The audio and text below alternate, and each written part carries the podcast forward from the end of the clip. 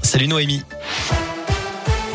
Salut Cyril, salut à tous. On regarde d'abord vos conditions de circulation. Pour l'instant, pas de grosses perturbations à vous signaler sur les routes de la région.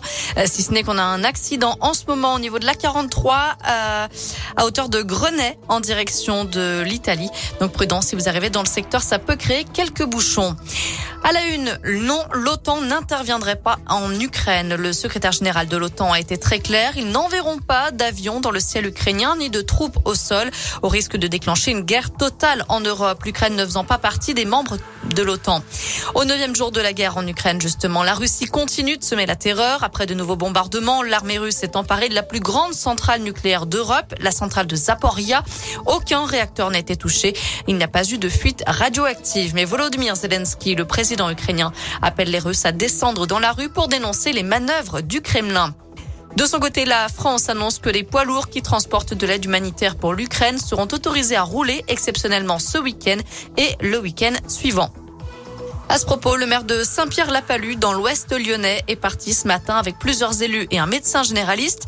Direction la frontière polono-ukrainienne. Il a affrété cinq autobus euh, qui apporteront du matériel et de l'aide humanitaire sur place. Et il devrait rentrer ce week-end en ramenant avec eux des réfugiés ukrainiens.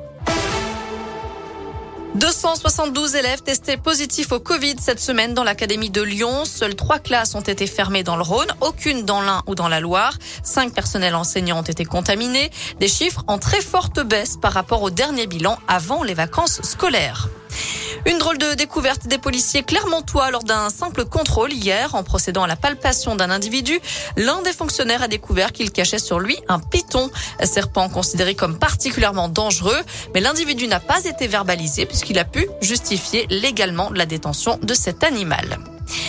Dans l'actu dans la région, c'est aussi ce dramatique accident de bûcheronnage ce matin dans la Loire à Saint-Paul-du-Zor. Deux personnes coupaient un arbre lorsque celui-ci leur est tombé dessus. Un homme de 53 ans est décédé. Un autre, âgé de 47 ans, a été pris en charge par les pompiers et transporté à l'hôpital. Il serait légèrement blessé. À la page des sports, c'est parti pour les Jeux paralympiques à Pékin. La cérémonie d'ouverture a débuté à 13h cet après-midi.